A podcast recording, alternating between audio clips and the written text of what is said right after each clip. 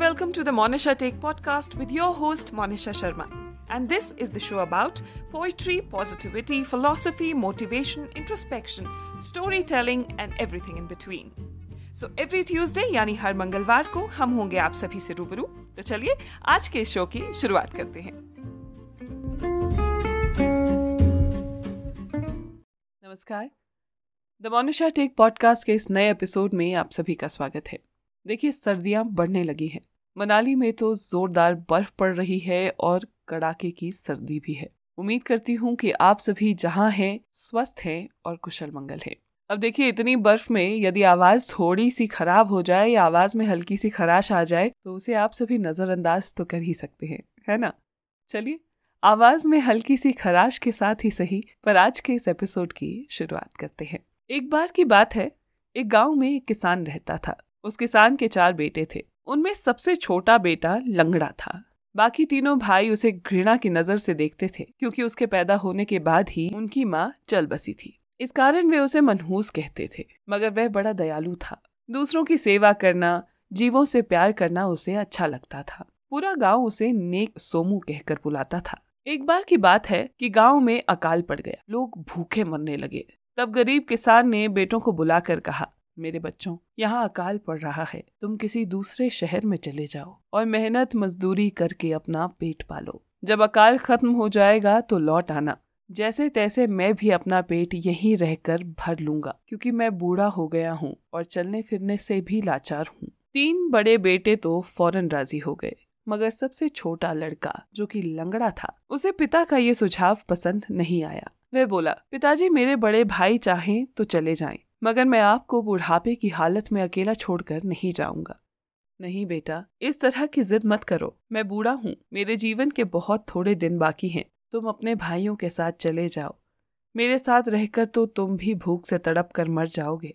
इस प्रकार किसान ने उन्हें समझा बुझा कर भेज दिया। किसान के बड़े तीन बेटे स्वार्थी थे। वे अपने छोटे अपंग भाई को बिल्कुल भी पसंद नहीं करते थे। रास्ते में चलते चलते तीनों भाई आगे निकल जाते और सोमू पीछे रह जाता। तीनों भाई सोचने लगे कि इस लंगड़े के साथ अपना गुजारा नहीं है तो क्यों न इसे जंगल में अकेला छोड़कर हम दिन ढलने से पहले नदी पार करके किसी गाँव में पहुँच जाएँ।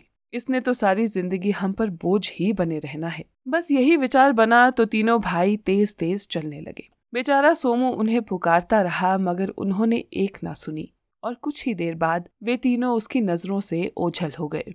अपने आप को अकेला पाकर सोमू रोने लगा। वह भाग नहीं सकता था। वह डर रहा था कि न जाने कब कोई जंगली जानवर उसे आकर खा लेगा। अंधेरा घिरता जा रहा था। वह सोचने लगा कि इससे तो अच्छा होता कि पिता ने मुझे रोक लिया होता। रोते रोते वह एक पत्थर पर बैठकर अपनी तकदीर को कोसने लगा और इसी प्रकार रोते रोते उसे नींद आ गई। सोमू अपाहिज ज़रूर था, पर वह दिल का बड़ा नेक था। अब आप देखिए ना, भाइयों द्वारा जंगल में अकेला छोड़कर चले जाने पर भी उसने उन्हें दोष नहीं दिया। बल्कि अपने भाग्य को ही कोसते कोसते सो गया। जिस पेड़ के नीचे सोमू रोते रोते सो गया था, उस पर एक परी रहती थी। उस दयालु परी को सोमू की हालत देखकर दया आ गई और उसने पेड़ से उतरकर सोमू के मासूम चेहरे को देखा। फिर अपनी छड़ी उसके अपाहिज पैर पर घुमाई। फिर क्या था? पलक छपकते ही सोमू का लंगड़ापन दूर हो गया। परी ने सोचा कि मैंने इसका लंगड़ापन तो दूर कर दिया, पर अब इसका इम्तिहान लेना चाहिए। यही सोचकर उसने एक कुरूप बुढ़िया का रूप धारण कर लिया और फिर अपनी छड़ी घुमाई। ऐसा करते ही सोमू की नींद खुल गई। वह एकदम से उठकर खड़ा हो गया और अपने कपड़े झाड़ने लगा। इसी प्रयास में वे दो चार कदम इधर उधर भी हुआ तो अचानक उसका ध्यान अपने पैर पर गया तो उसे सही सलामत देखकर उसके आश्चर्य की सीमा न रही। वे हैरत में पड़ गया कि उसका जनजात लंगड़ापन एकदम से कैसे दूर हो गया। हैरानी से सिर उठाकर उसने पेड़ की तरफ़ देखा फिर इधर उधर नज़र डाली तो उसकी दृष्टि कुछ दूरी पर बैठी एक बुढ़िया पर पड़ी। सोमू तेज़ी से उसके करीब पहुँचा और बोला, माँ, क्या तुमने इधर किसी वैद्य या डॉक्टर को आते देखा था? क्या तुम बीमार हो लड़के? बुढ़िया ने पूछा, नहीं नहीं, मैं बीमार नहीं हूँ। अच्छा ये बताओ, क्या भगवान की सवारी इधर से निकली थी? अरे, क्यों पूछ रहे हो? मुझे कुछ बता तो। क्या तू पागल है? बुढ़िया ने झुंझलाने का नाटक करके कहा, देखो माँ, मैं जन्मजात लंगड़ा था। न जाने किस दयालु ने मेरे पाँव एकदम अच्छे कर दिए हैं।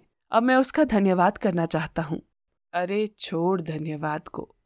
उसने तुम्हारे पाँव ठीक कर दिए ना। अब तुम जाओ। नहीं माँ, नहीं। सोमू बोला, जब तक मैं उसका धन्यवाद नहीं करूँगा, मुझे चैन नहीं मिलेगा। उसने मुझे नया जीवन दिया है। अगर ऐसी बात है तो सुन, मैंने किए हैं तेरे पाँव अच्छे। मैं जड़ी बूटियों की जानकार हूँ। माँ अगर तुमने मेरे पाँव ठीक किए हैं तो मैं जीवन में कभी भी तुम्हारा उपकार नहीं भूल सकता। तुम बूढ़ी हो, और इस उम्र में भी भटक रही हो। अगर मैं अब जीवन भर तुम्हारी सेवा ना करूँ तो इन पैरों का ठीक होना बेकार है। चलो माँ, कहाँ चलना है? लाओ, मैं तुम्हारी ये गठरी उठा लेता हूँ। सोमू गठरी उठाने के लिए झुका, और फिर जैसे ही वह गठरी उठाकर पलटा तो बुढ़िया के स्थान पर एक परी को खड़ा देखकर वह दंग रह गया। उसकी आँखें चौंधिया गई थी। वहाँ परी धीमे धीमे मुस्कुरा रही थी। उसके बाल सुनहरी थे, आँखें नीली, शरीर पर बेहद कीमती सुनहरी जरी वाले कपड़े और हाथों में सोने की छड़ी। परी के गले में सच्चे मोतियों की माला लटकी हुई थी। सोमू ये सब देखकर हक्का बक्का रह गया। फिर वे अचानक परी के कदमों पर झुक गया। उठो सोमू, मैं कोई बूढ़ी नहीं, बल्कि परियों की रानी हूँ। बूढ़ी बनकर मैं तुम्हारी परीक्षा ले रही थी। मैं तुमसे खुश हूँ। मांगो क्या मांगना चाहते हो? माँ, मेरे गाँव में अकाल पड़ा है। वहाँ लोग, बच्चे, बूढ़े भूख से मर रहे हैं। आप कुछ ऐसा करें कि मैं उन अकाल पीड़ितों की मदद कर सकूँ। बस मेरी यही मांग है। ठीक है, सोमू, ये लो। परी ने हवा में हाथ घुमाया तो उसके हाथ में एक झोला आ गया। वह झोला सोमू को देखकर बोली, इस करामाती झोले से तुम जो मांगोगे, मिलेगा।